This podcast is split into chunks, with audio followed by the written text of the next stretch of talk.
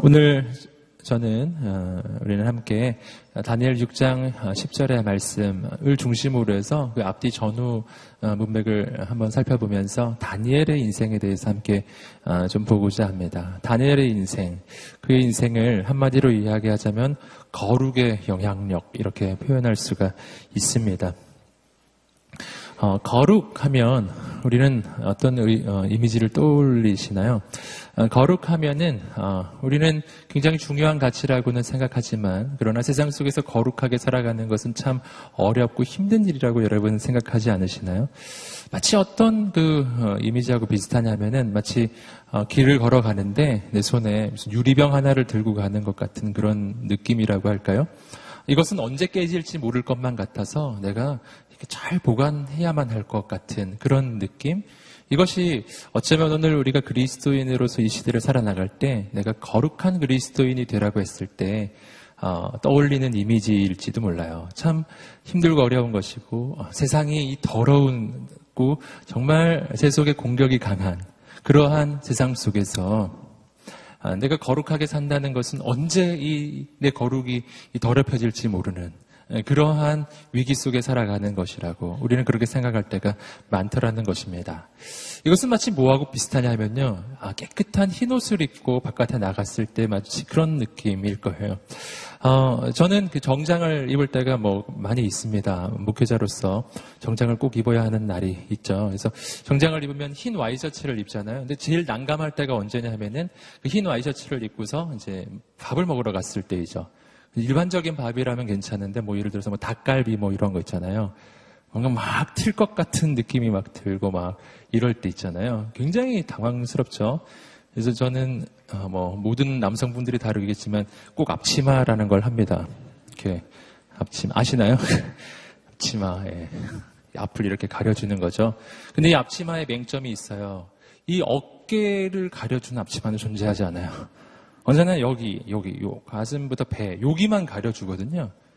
아, 그래서 참 저는 진짜 팔을 이게 걷어붙이고 혹시 묻을까봐. 그런데 꼭 먹고 나면은 한 여기쯤 튀어 있는 거죠. 네. 그 앞치마로 이렇게 가리지 않은데 어쩌면 그렇게 그 정확하게 거기로 음식 그 국물이 날아가는지 보면서 참 예, 안타까울 때가 많습니다. 마치 그런 느낌 아니세요?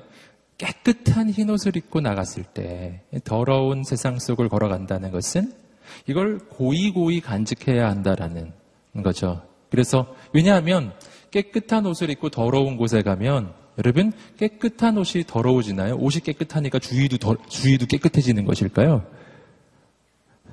예, 옷이 더러워지는 거죠. 너무 당연한 질문을 하고 있는 거예요. 그렇죠? 세상에서는 바로 그런 겁니다.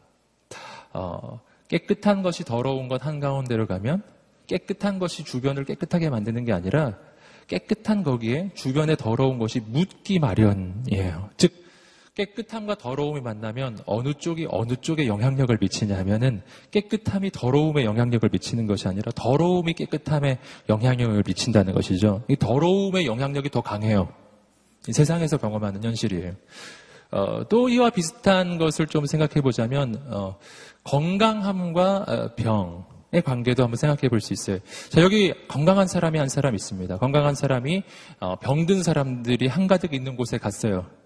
그러면 한번 생각해 보세요. 이 건강한 사람 때문에 이 병든 사람이 다, 다 건강해지나요? 아니면 병든 사람의 병균이 건강한 사람에게 올마오나요? 네. 너무 당연한 질문 계속 하고 있는데. 뭐 얼마 전에 여러분, 혹시 부산행이라는 영화 보셨나요? 예, 좀비와 정상적인 인간이 만나면, 네. 이 경건한 이 설교 자리에서 좀비 얘기를 해서 갑자기 죄송합니다.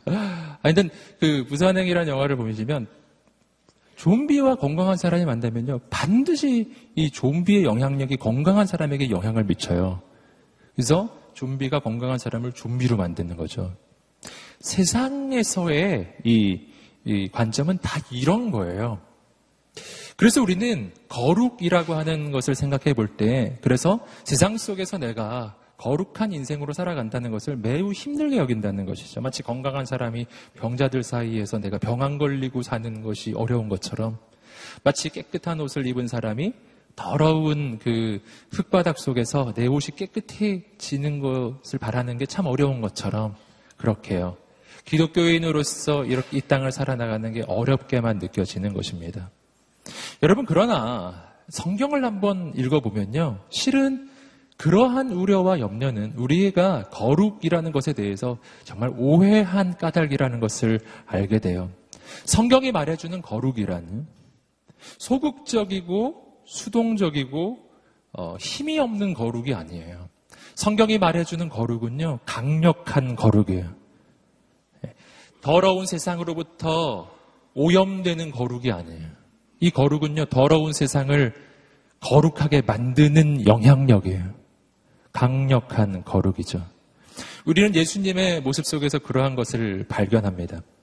여러분, 예수님이 어, 혈루병 걸린 여인과 접촉하는 사건이 일어납니다.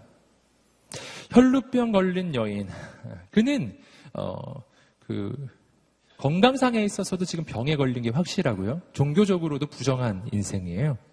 그 당시 일반적인 사람의 상식으로는요, 혈루증 걸린 여인, 이 여인이 다른 사람과 터치를 하면 그 여인의 병이 그에게로 올라가는 것이죠. 또 이 여인이 또 다른 사람과 터치를 하면 그의 부정함이 다른 사람을 부정하게 만드는 것인 거죠.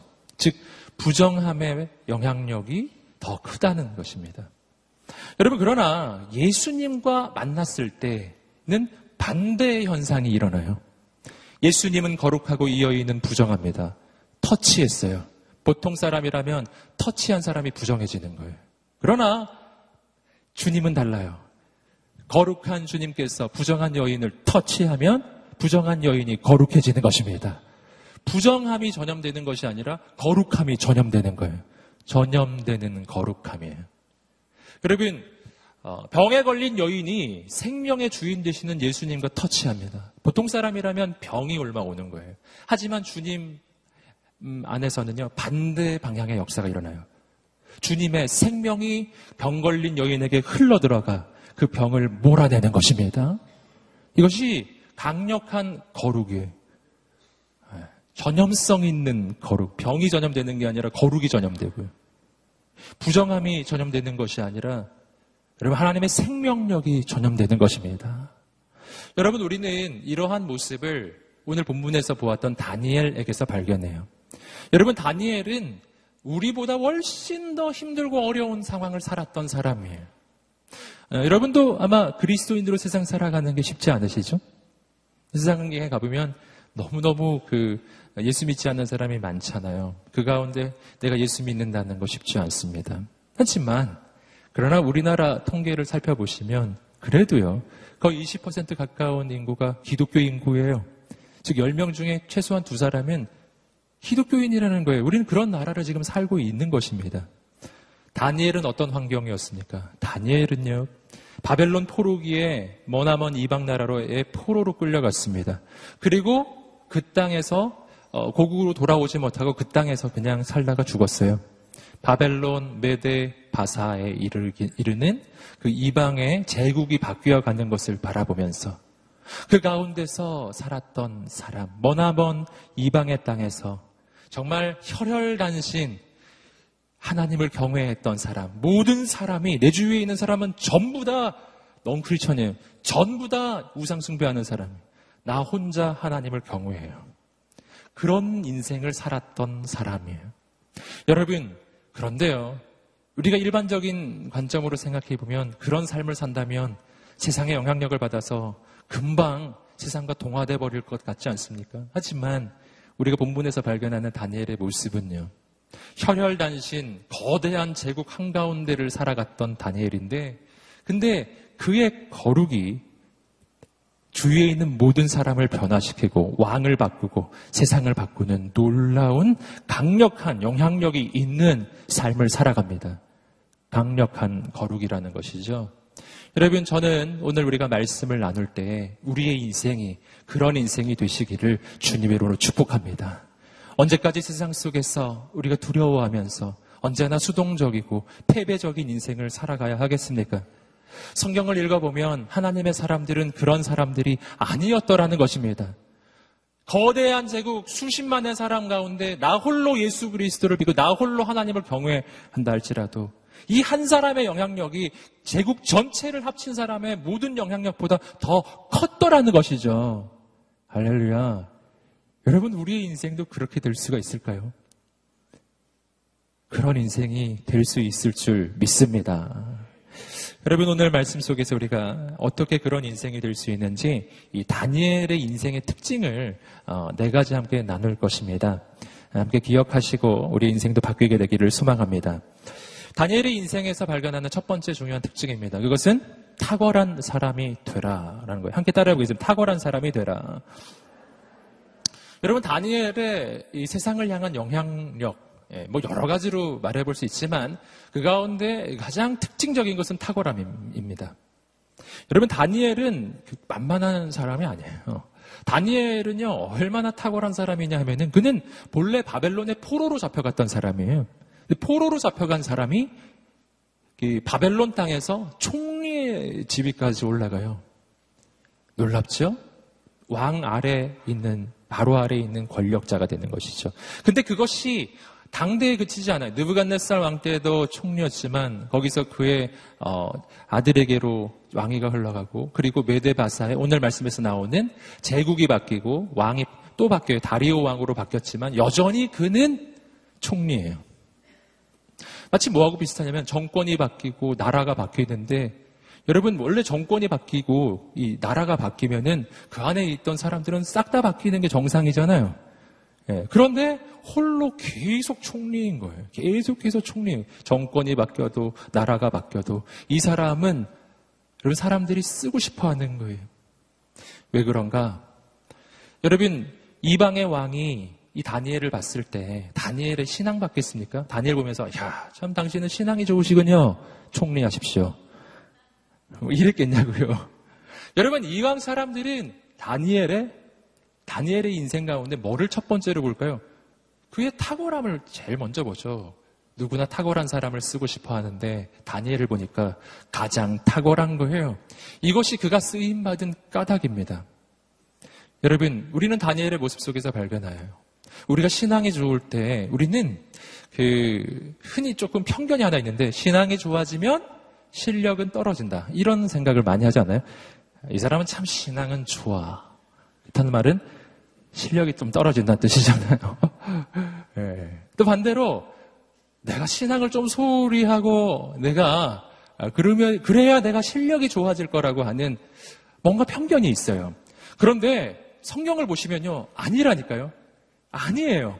성경을 보면 신앙이 좋으면 좋을수록 실력도 탁월해요. 신앙과 실력은 반비례 관계가 아니라 비례 관계인 것을 믿으시기를 주님으로 축복합니다. 그 비례 관계인 거예요. 요셉을 보세요, 요셉. 요셉. 창세기에 나온 요셉 보세요. 그는 그도 역시 모나먼 이방의 땅에 노예로 팔려갑니다. 나홀로 하나님 경외하고 온 세상은 전부 다 이방을 섬기는 애굽 땅인 것이죠. 그런데 그는 가는 곳마다 주인의 눈에 들고요. 그가 감옥에 가면 간수의 눈에 너무 마음에 들고요. 그가 왕을 맡았던데 왕이 또 너무 마음에 든 거예요. 그는 가는 데마다 총무를 해요. 보디바르 집에서도 집안 총무를 했었어요. 왜냐하면 그가 탁월했기 때문이죠. 그가 죄수가 됐어요. 감옥 갔더니 감옥 간수가 그를 총, 총무로 세웠어요. 감옥 총무로. 어느 날 애굽의 왕을 만났는데 왕이 이 사람 너무 마음에 드는 거예요. 그래서 나라의 총무로 세웠어요. 우린 나라의 총무를 총리라고 부르는 것입니다. 여러분, 성경에 나오는 거룩한 하나님의 사람은요, 실력이 있어요. 할렐루야. 다니엘이 그랬습니다. 오늘 성경을 보시면 그의 탁월함을 이렇게 표현해 주고 있습니다. 다니엘 6장 3절 말씀 함께 읽어 보시겠습니다. 시작. 다니엘은 생각이 앞서서 다른 총리들과 훨씬 뛰어났습니다. 그래서 왕은 다니엘이 온 나라를 다스리도록 맡길 생각이었습니다. 보셨죠? 다른 사람과 비교를 해봤더니 훨씬 뛰어난 거예요. 비교가 안 돼요. 이것이 그가 총리로서 기용이 되는 까닭입니다. 그는 온 세상 사람들의 주변에 있는 권력자들의 아주 시기와 질투를 받아요. 여러분, 그렇다면 여기서 우리는 한 가지를 생각해 볼 필요가 있습니다. 이 사람은 왜 탁월한가 하는 것이죠. 이 사람은 아, 왜 탁월할까요? 여러분 다니엘의 탁월함의 근거가 뭘까? 두 가지를 어, 또 함께 나눠 보겠습니다. 그의 탁월함은 첫 번째로는 어, 하나님의 지혜에서 나오는 것이었어요.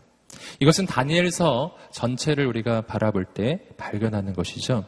다니엘은 처음에 어떻게 기용이 됩니까? 그는 처음에 바벨론 땅에서 느부갓네살 왕의 꿈을 해몽해 주는 것으로서 그가 일약 아, 나라의 권력자로서 등극하게 되는 것이었죠.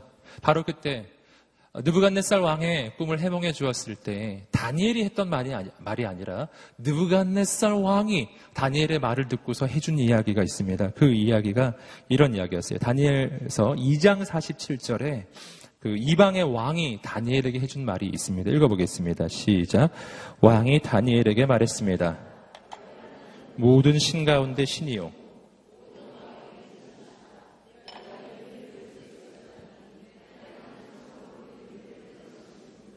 아멘. 놀랍죠? 이거 그 하나님의 사람이 한 말 아니에요. 다니엘을 지켜보았던 이방 땅의 왕이 한 말이에요. 네가 믿는 하나님은 정말 신 중의 신이구나. 너가 이 비밀을 풀 수 있었다니 너의 하나님은 정말 진짜 비밀을 드러내시는 분이시구나. 탄복을 하죠. 여러분 다니엘의 탁월성에 가장 중요한 비밀이 있습니다. 그것은 인간의 어떤 기술이나 인간의 재능이나 인간의 술수가 아니에요. 우리는 흔히 생각하기를 탁월함 하면 인간적 술수와 방법을 많이 떠올립니다. 하지만 다니엘은 달랐어요. 다니엘에게는 인간의 술수와 방법이 아닌 하나님의 지혜가 있었어요. 그리고 이방의 왕도 그것을 알아볼 수가 있었어요. 너에겐 하나님의 지혜가 있구나. 여러분, 그 지혜를 어떻게 다니엘이 소유하게 되었습니까? 오늘 말씀에도 나오고 다니엘서 전편에 걸쳐서 다니엘의 모습을 보면은요. 다니엘이 이 꿈을 해봉하기 전에도 다니엘은 하나님 앞에 기도를 했던 사람이에요. 그는 하나님께 기도할 때 하나님께서 지혜를 내려 주셨습니다. 너희 중에 누구든지 지혜가 부족하거든 후이 주시고 꾸짖지 아니하시는 하나님께 구하라. 그리하면 주시리라. 여러분 지혜의 근원 되시는 하나님께 구하는 인생이 되시기를 축복합니다. 지혜를 부어 주실 것입니다. 여기서 탁월함이 시작되는 겁니다. 여러분 또 한 가지 탁월함의 두 번째 비밀은 뭐냐면 충성됨이라고 하는 가치예요. 여러분 탁월함은 어디서 나오는가? 충성됨에서 나오는 것입니다. 이 순서를 좀 헷갈리시면 안 돼요. 탁월하기 때문에 충성되게 되는 게 아니고 충성되어야 탁월함이 나오는 것입니다. 그래서 실은 제가 첫 번째 하나님의 사람의 특징을 탁월한 인생이 되라라고 했지만 그 탁월함의 그 뒷면에는 충성됨이라는 것이 있는 거예요. 탁월한 사람은 충성되지 않을 수 있어요. 하지만 충성된 사람은 반드시 탁월해지는 줄 믿습니다. 이 충성됨은요, 성경에서, 어, 그, 하나님께서 가장 소중히 여기시는 가치 중의 하나예요. 예수님의 그 달란트 비유를 보시면, 어, 두 달란트 받은 사람, 다섯 달란트 받은 사람이 나가서 장사를 해서 또 두 달란트, 다섯 달란트를 남겨오지 않습니까? 그때 주인이 두 달란트 받은 사람, 다섯 달란트 받은 사람에게 어, 통일되게, 일관되게 칭찬해 주시는 말이 이 말이에요. 착하고 충성된 종아. 내가 작은 일에 충성하였으니 내가 너에게 많은 일을 맡기겠다. 주인이 그 잘한 종에게요 칭찬해 준 말은 너 참 장사 잘했구나, 너 참 영업 잘했구나 이렇게 하지 않았어요. 너가 참 어, 많이 남겨와서 나 참 즐겁다. 뭐 이렇게도 하지 않았다고요. 그의 업적이나 성취나 그의 기술을 칭찬해 주지 않으셨어요. 주인은 종이 가지고 있는 태도를 칭찬해 주셨어요. 그것은 착하고 충성된 종아라는 표현입니다. 충성됨의 가치라는 것이죠. 충성됨. 여러분, 오늘 여러분 하나님 앞에서 충성된 인생이 되시기를 주님으로 축복합니다. 여러분, 그러면 하나님이 탁월함을 부어 주실 것입니다. 여러분, 충성되다라고 하는 것은요, 어, 여러 가지 말로 표현해 볼 수 있어요. 충성되다라는 것은 끝을 내는 것이에요. 어, 어떤 사람이 충성된가? 끝을 내주는 사람이에요. 한번 주변을 돌아보세요. 그러면 언제나 두 종류의 사람이 있습니다. 어떤 사람은 늘 끝이 없는 사람이 있어요. 시작은 있는데 끝이 없어요. 항상 중간에 보면 흐지부지. 중간에 사라져 있어요. 어려워지면은 어디로 가는지 모르겠어요. 여러분, 이루면 안 돼요. 충성되다는 것은 힘들고 어려워도 끝까지 그곳에 있는 것입니다. 그곳에 자리를 지키는 거예요. 끝까지 자리를 지키는 거예요. 예. 여러분, 충성되다라고 하는 것은 끝을 내주는 것입니다. 충성되다라고 하는 것은 하나님의 부르심을 따라서만 움직이는 것입니다. 하나님이 부르시면 어디든지 갑니다. 그리고 하나님이 부르시지 않으면 결코 떠나지 않습니다. 할렐루야. 충성된 사람. 내게 이익이 될 때는 언제든지 움직이는 것이 아니고, 내게 불리해졌다고 해서 언제든지 포기하는 것이 아니에요. 하나님이 부르시지 않으면 움직이지 않고, 하나님이 부르시지 않으면 포기하지도 않습니다. 오직 하나님만 따라가는 충성된 사람이에요. 저는 여러분이 그런 인생 되시기를 주님으로 축복합니다. 그렇게 충성되잖아요? 그러면 반드시 탁월성이 생기게 되어 있어요. 하나님의 지혜를 소유한 사람, 충성된 사람, 그가 탁월한 사람이에요. 다니엘이 그런 사람이었습니다. 두 번째, 두 번째. 여러분, 다니엘이 가지고 있는 영적 특징은 어, 이런 특징이 함께 따라해 보겠습니다. 하나님에 대한 영적 자신감을 가지라.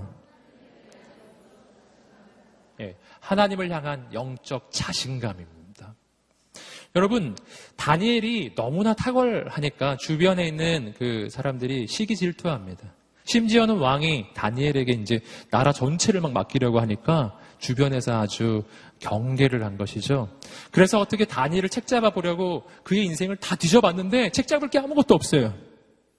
아무것도 잘못하는 게 없는 거예요. 언제나 충성된 거예요.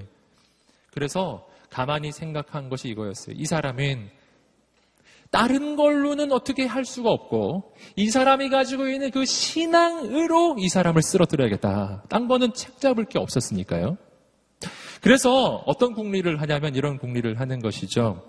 어, 말씀을 보시면은 그 나라의 총리와 행정관들이 다니엘을 쓰러뜨리려고 이 다리오 왕에게 가서 아, 이런 제한, 제안을 합니다. 무슨 제안을 하냐면 앞으로 30일 동안 왕에게만 경배하고 왕에게만 기도하게. 그래서 왕 말고 다른 존재나 다른 사람에게 기도하면 사자굴에 집어넣읍시다. 이런 제안을 한 거예요. 함께 다니엘 6장 7절 말씀 읽어보시겠습니다. 시작.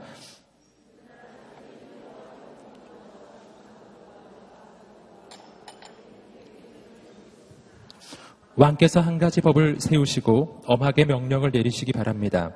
이제부터 30일 동안 왕이 아닌 어떤 다른 신이나 사람에게 기도하는 사람은 누구든지 사자굴 속에 던져 넣기로 한다는 것입니다.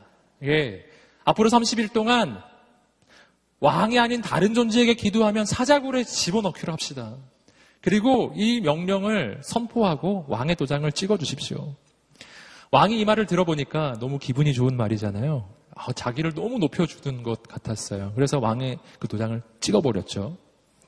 여러분, 이거 명령은 굉장한 명령이었어요. 왜냐하면 다니엘은 하나님께 기도하는 사람이었거든요.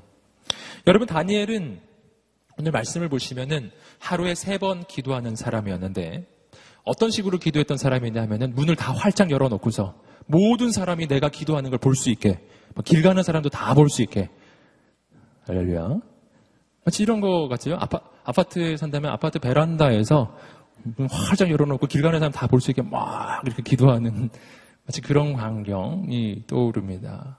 여러분, 다니엘은 원래 그런 스타일로 기도해요. 사람들이 다 알았어요.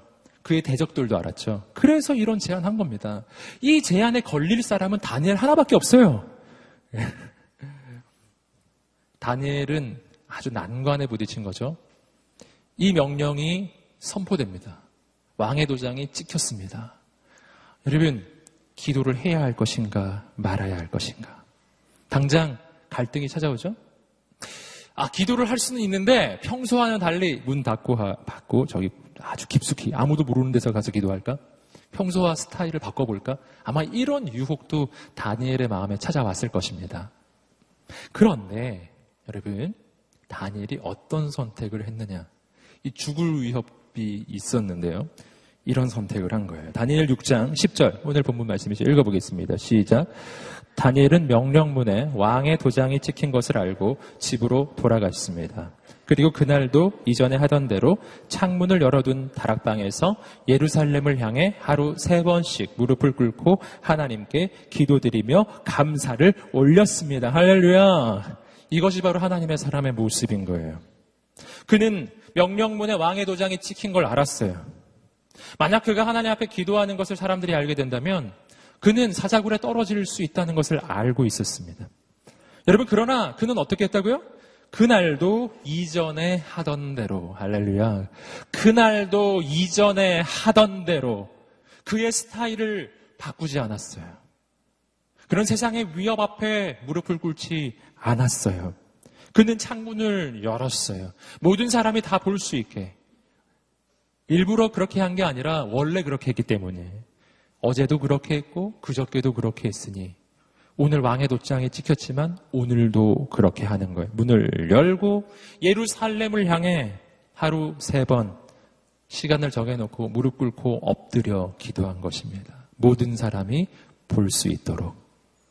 여러분 이것이 바로 다니엘의 자신감이에요. 하나님의 사람으로서의 자신감. 여러분 이것이 바로 오늘 이 시대를 살아가는 우리 하나님의 사람들이 이 시대 속에서 반드시 회복해야 할 것인 줄 믿습니다. 영적 자신감이에요. 사도 바울이 말했어요. 내가 복음을 부끄러워하지 아니하노니 이 복음은 모든 믿는 자에게 구원을 주시는 하나님의 능력이 됨이라. 여러분 부끄럽지 않은 거예요. 왜냐하면 이것은 능력이니까요. 다니엘은 하나님을 부끄러워하지 않아요. 왜냐하면 하나님은 온 우주의 왕이시니까. 부끄럽지 않은 거예요. 여러분, 오늘 우리는 그리스도인으로서 이 땅을 살아나갈 때 얼마나 작은 위협 속에 얼마나 작은 어떤 어, 불이익 앞에서도 얼마든지 내 신앙을 감추기도 하고 꺾기도 하고 숨기기도 합니다. 어, 마치 그 충무공 이순신이 적에게 나의 죽음을 알리지 말라 뭐 이렇게 말했던 것처럼 우리는 적에게 내가 그리스도인임을 알리지 말라. 내가 크리스천님은 절대 하나님과 나 사이의 비밀인. 여러분 오늘 우리는 그런 인생을 혹시 살고 있지 않나요? 그래서 기도할 때도 식사 기도할 때 혹시나 남이 내가 기도하는 것을 눈치챌까 두려워서 네. 흔히 이렇게 하잖아요. 반찬이 뭐 있나? 밥은 잘 있나? 네. 네. 네, 저 사람이 지금 뭘 하나. 아무도 기도한지 몰라요. 주변에 바로 앞에 있는 사람도 알아채지 못해요. 아, 이 사람이 기도를 했는지, 어, 잠깐 눈을 내리깐 것인지, 어, 이러한, 우리는 그러한 삶을 혹시 살고 있지 않느냐 하는 것이죠. 여러분, 자신감. 하나님을 향한 자신감이 있게 되기를 주님으로 축복합니다. 다니엘은 어떻게 이런 자신감을 가지나요? 그 까닭은 다니엘은 내가 믿는 하나님이 얼마나 높은 분인지 알기 때문이에요. 여러분 언제나 하위법은요 상위법 아래 굴복하게 되는 것이죠. 여러분 하위법과 상위의 법이 달라요. 그럼 어느 법을 법을 따라가야 되죠? 상위 법을 따라 따라가야 되죠. 우리나라에 여러 가지 법률이 정해져 있습니다. 그럼 최상위의 법은 헌법이죠. 만약에 하위에 있는 법률이 헌법에 위배되면요, 여러분 헌법재판소에 제소해서 그 법률이 그 위헌이 되면은 취소가 돼버리는 것이죠. 효력이 상실되는 거잖아요. 왜냐하면 최상위의 법이 헌법이니까요. 언제나 하위법은 상위법보다 아래에 있는 거예요. 여러분 언제나 그런 것이죠. 직원의 입장에서 보면은 어, 과장님의 말이 아니라 사장님의 말이 더 큰 권위가 있는 것이죠. 사장님이 말씀하시는데 감히 이렇게 말하진 않잖아요. 혹시 아 우리 과장님이 다르게 말씀하시던데요. 그러면은 어떻게 될까요? 예, 과장과 함께 사라지겠죠. 여러분 같이 사라지는 거예요. 같이. 예. 그랬던 거 아니겠어요? 그렇잖아요. 언제나 더, 높, 더 높은 권위, 더 높은 권위가 더 어, 강한 것이고 내가 누구 앞에 굴복해야 되는지 잘 생각해 봐야 한다는 것입니다. 여러분, 오늘 우리는 깨달아야 합니다. 뭐냐면, 당시 바사, 즉, 페르시아 제국이죠. 이 제국은, 페르시아는 당시의 최강대국입니다. 하지만, 최강대국의 왕보다 온우주의 왕이 더 높은 줄 믿습니다. 할렐루야. 페르시아, 여러분 지금 페르시아 역사책에만 나오는 나라죠? 여러분 페르시아 왕, 여러분 두려우십니까? 두려우세요?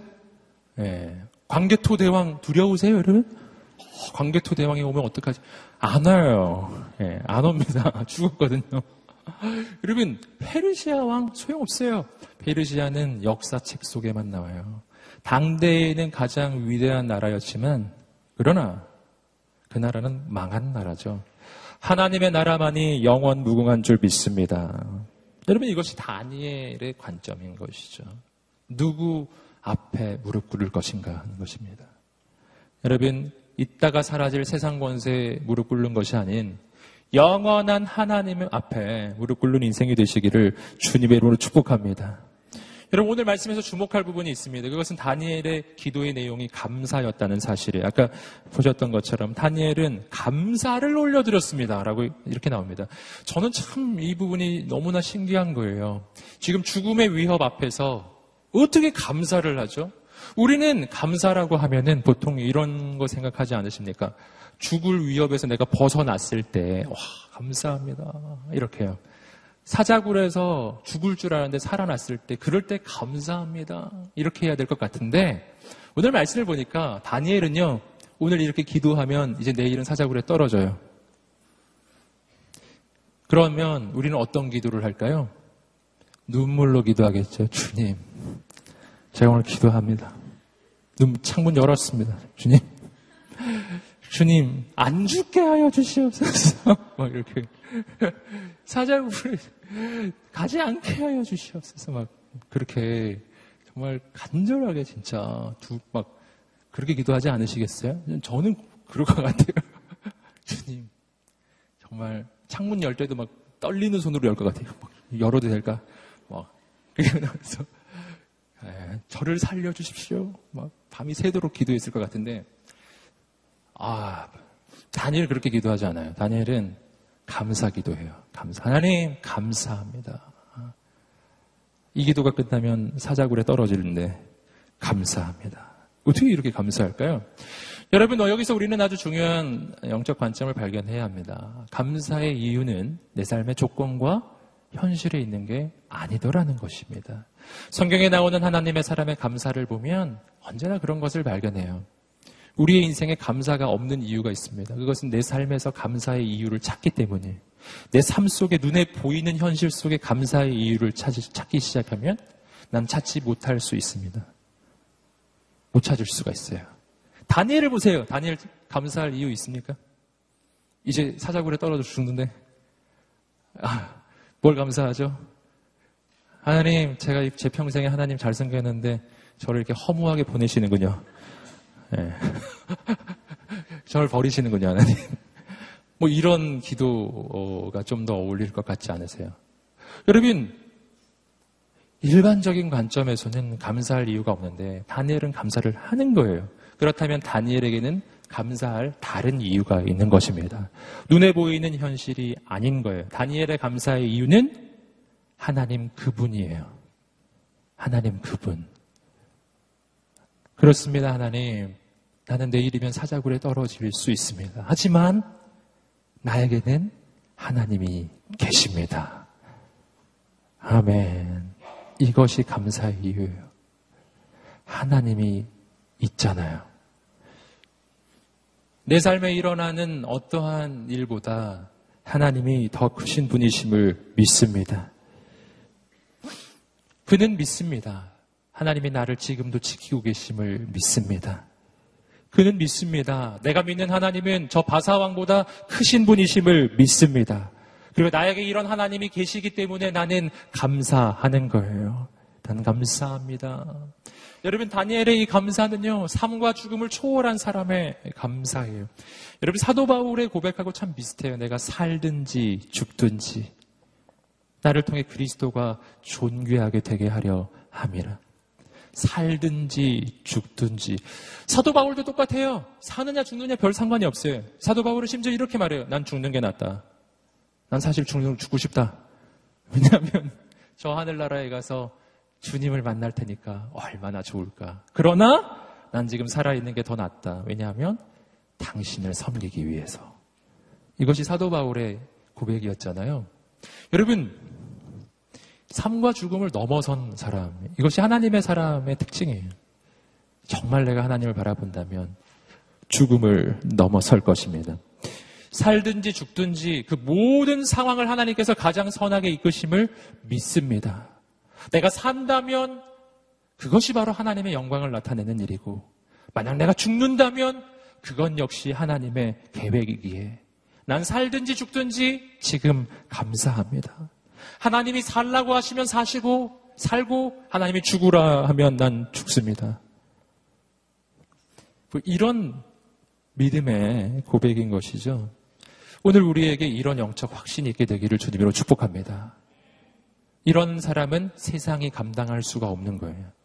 예, 히브리서 11장에 나오는 사람들이죠. 이런 사람은 세상이 감당할 수가 없어요. 아무것도 위협을 할 수가 없는 거예요. 어떻게 위협이 돼야 위협인데 아무것도 위협을 할 수가 없는 거예요. 하나님을 향한 영적 자신감이에요. 오늘 우리에게 그 자신감이 있게 되기를 주님으로 축복합니다. 세 번째입니다. 세 번째. 세 번째는 끝까지 하나님을 신뢰하라. 예, 함께 따라해보겠습니다. 끝까지 하나님을 신뢰하라. 자, 다니엘이 기도를 했는데 그 대적들이 이제 신고하는 거죠.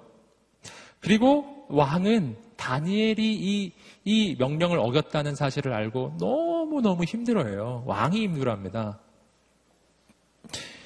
그런데 왕의 도장이 그 명령문에 찍혔기 때문에 왕이 어쩔 수가 없는 것이죠. 그래서 사자굴에 다니엘을 던져넣게 되는 거예요. 여러분 여기서 좀 주목해서 볼 것은 뭐냐면은 분명 하나님의 기적은 일어나는데요. 그런데 그 기적은 사자굴 속에서 일어난다는 것이죠. 그 기적은 어, 그 과정 가운데서 일어나지 않아요. 뭐 예를 들어서 어, 하나님께 막 기도를 했더니 뭐 명령문이 그 다음 날 취소된다라거나 뭐 이런 거 아니면은 어, 막 사자굴에 이제 끌려가는데 끌려가는 도중에 뭐 청군 천사가 와서 막 지키시고 보호하시고 나라를 막 뒤집고 막 이런 일이 일어났으면 얼마나 좋겠어요. 안 일어나요. 어,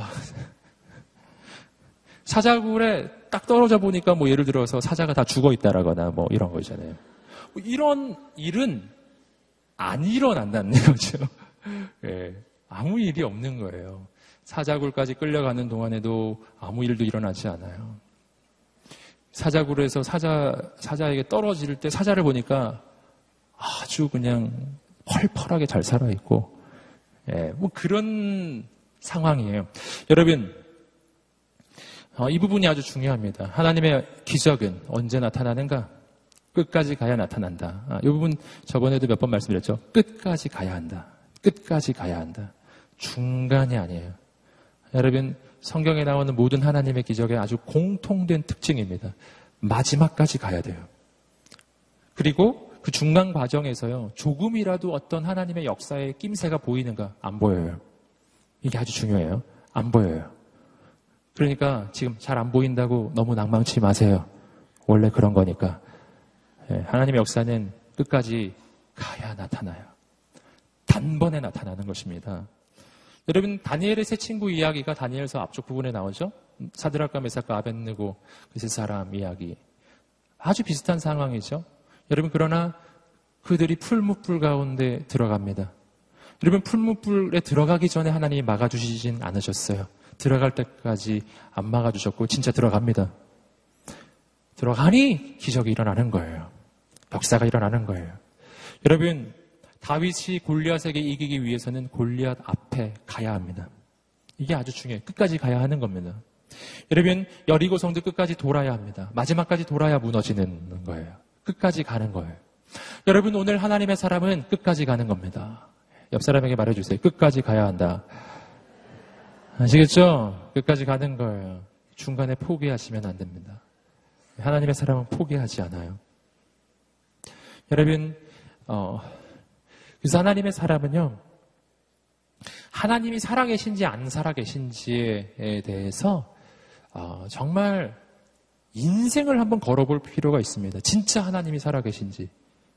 여러분, 하나님이 살아계신 쪽으로 모든 걸 거세요. 그리고 믿음으로 그 길을 걸어가십시오. 왕은 자기가 실수했다는 것을 발견해요. 다니엘을 죽이고자 했던 그 대적들이 꾸민 그러한 계략이었음을 알게 됩니다. 하지만 이미 도장을 찍었으니 어쩔 수 없죠.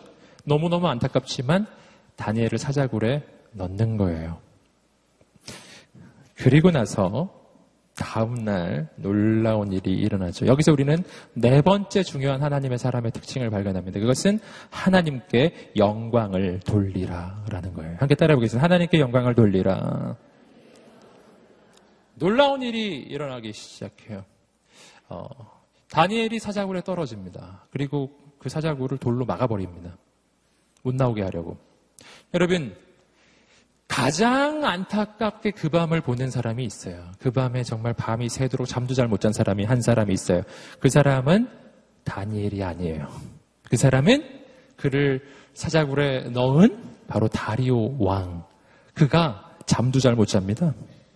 놀랍게도. 예. 너무너무 슬퍼해요. 다니엘이 죽을까봐. 예, 그런데 참 놀라운 일이 밤, 밤에 잠도 잘 못 잤던 이 다리오 왕이 새벽에, 새벽같이 일어나가지고 다니엘이 갇혀있는 그 굴 앞에 갑니다. 그리고 이렇게 말해요. 함께. 자, 다니엘 6장 20절 말씀 읽어보겠습니다. 시작. 왕은 사자굴에 가까이 가서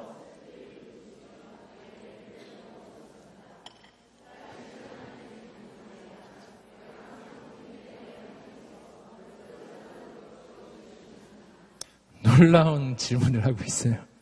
새벽에 가가지고 지금 슬피 울면서 불렀어요. 살아계신 종 하나님의 살아계신 하나님의 종 다니엘아 하나님이 널 살려주셨느냐? 여러분 여기서 우리는 이 다리오 왕이 얼마나 믿음이 좋은 사람인지를 발견해요. 너무 믿음이 좋은 거예요 지금. 지금 혹시 다니엘이 살아있을 수 있다라는 그 믿음을 지금 가지고 있잖아요. 할렐루야 할렐루야. 예, 거의 지금 예수님의 그 굴 앞에 새벽같이 갔던 그 여인들의 어떤 믿음이라고 할까요?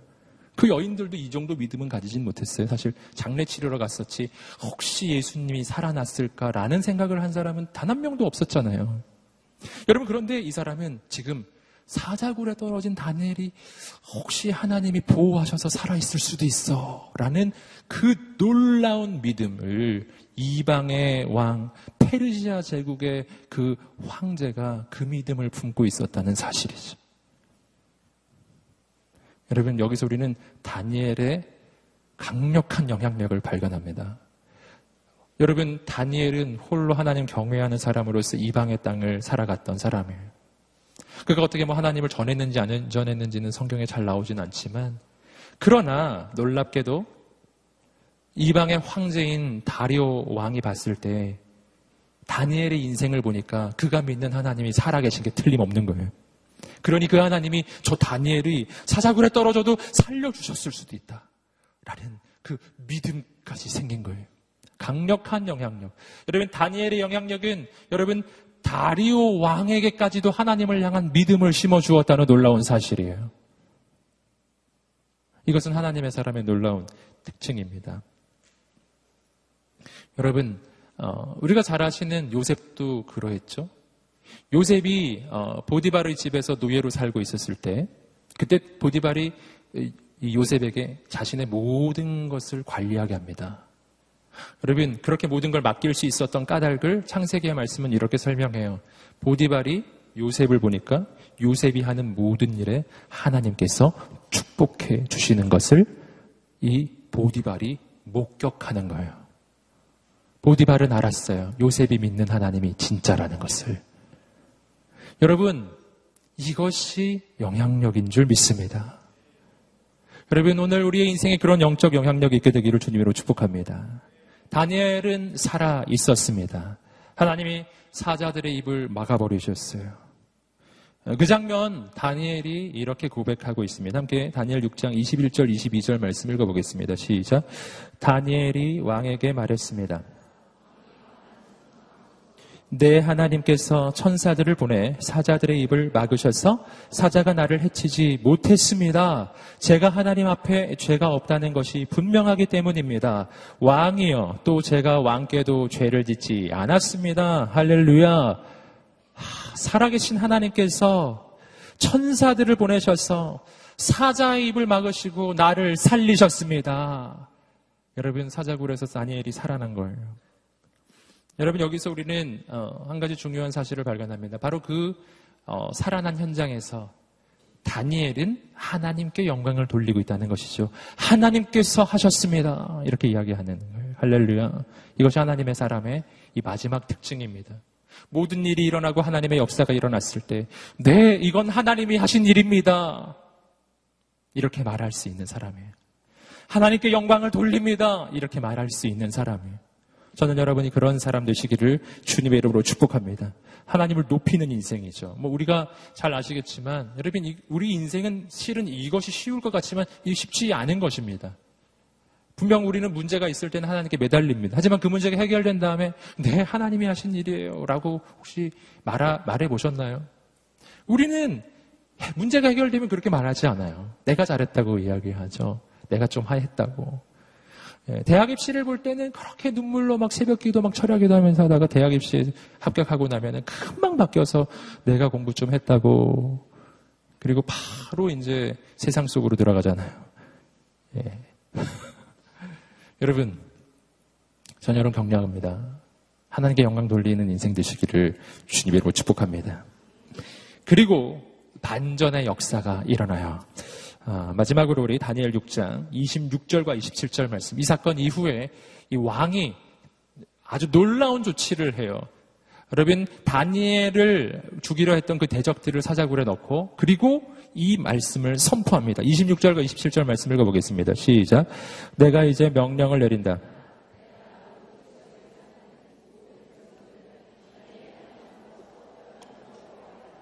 하나님은 살아계시고 영원히 변하지 않는 분이기 때문이다. 그 나라는 멸망하지 않으며 하나님의 다스림은 끝없이 계속될 것이다. 그는 구하기도 하시고 건져내기도 하신다. 하늘에서든지 땅에서든지 표적과 기적을 일으키시며 사자의 입에서 다니엘을 구해 주셨다. 아멘. 여러분, 모든 나라, 모든 백성들에게 다니엘이 믿는 그 하나님을 두려워하고 떨어야 한다. 여러분 그리고 그 하나님에 대해서 막 선포하기 시작하는 그 하나님이 다니엘을 사자굴에서 건져주셨다. 여러분 대반전의 역사가 일어났죠. 여러분 분명 다니엘이 죽을 위기였어요. 그러나 그 다니엘이 믿음으로 그 길을 계속 걸어갔을 때 끝까지 하나님을 저버리지 않았을 때 하나님은 그 위기를 가장 놀라운 부흥의 기회로 바꾸어 주셨음을 믿습니다. 하나님의 놀라운 위대하심이 나타나는 계기가 된 것입니다. 여러분, 하나님의 사람의 인생에 위기가 찾아왔을 때, 여러분 그때 그 가운데 두려워하지 마시고, 포기하지 마시고, 세상과 타협하지 마시고, 믿음의 길을 계속 걸어가는 여러분 되시기를 주님으로 축복합니다. 그러면 그 위기가 가장 놀라운 부흥의 기회로 바뀔 것입니다. 하나님의 가장 놀라운 역사가 일어날 것입니다. 여러분, 거룩한 사람, 그를 통해 세상이 변화될 것입니다. 오늘 말씀을 통해서 우리는 네 가지 중요한 영적 특징을 보았어요. 첫 번째는 탁월한 사람이 되라. 두 번째는 하나님에 대한 영적 확신을 가지라. 세 번째는 끝까지 하나님을 신뢰하라. 네 번째는 하나님께 영광을 돌리라. 여러분, 페르시아라고 하는 거대한 세상의 제국 한가운데 하나님의 사람 한 사람이 있었어요. 그가 정말 하나님의 사람으로 섰을 때 그는 세상 속에서도 영향력 있는 사람이 된 거예요. 그 한 사람을 통해 세상이 바뀌어 버린 것입니다. 거룩의 영향력, 강력한 거룩, 강력한 생명, 강력한 하나님의 사랑. 여러분 이 시대에 하나님은 바로 그런 사람을 필요로 하고 계십니다. 저는 여러분이 바로 그 한 사람 되시기를 주님의 이름으로 축복합니다. 이 시대, 세속의 영향력이 강한 이 시대에 인생의 위기를 만난 나의 인생에 바로 이 다니엘과 같은 모습이 필요합니다. 오늘 이 시간 다니엘을 기억하며 하나님 페르시아 땅 한복판은 바벨론 땅 한복판을 살아갔던 그 다니엘 그 다니엘과 같은 거룩한 영적 영향력, 영적 파워 거룩한 믿음의 선택이 오늘 나의 인생에도 있게 하여 주시옵소서. 오늘 우리의 삶 가운데 그런 거룩한 하나님의 역사가 나타나게 하여 주시옵소서. 여러분 그렇게 간구하지 않으십니까? 오늘 우리가 있는 이 시대 가운데 우리를 통해 하나님 역사하여 주시옵소서. 위기를 만나고 계신가요? 하나님 안에 있으면 생각할 수 없었던 반전의 역사가 일어나는 줄 믿습니다. 아버지 하나님 그 하나님을 향한 믿음을 품게 하여 주시옵소서. 끝까지 하나님을 신뢰하게 하여 주시옵소서. 끝까지 하나님을 바라보게 하여 주시옵소서. 오늘 그렇게 우리 인생과 삶을 의탁하며 그렇게 하나님께 쓰임받기를 소망하는 사람들 자리에서 다 함께 한번 일어나셔서 오늘 우리의 삶과 인생과 우리의 심령과 모든 것을 주 앞에 올려드리며 주 앞에 두 손을 들고 간절히 주여 세 번을 외치며 기다겠습니다. 주여 주여 주여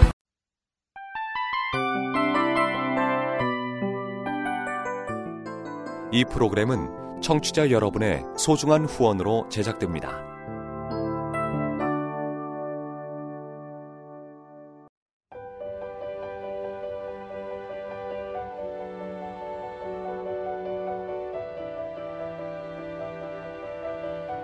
세상에는 수많은 교회들이 있지만 더 깊이 있는 말씀 강해를 찾기 위해 크기로만 교회를 선정하지 않습니다. 보다 좋은 영적 콘텐츠를 더 많이 나누기 위해 방송비를 받지 않습니다.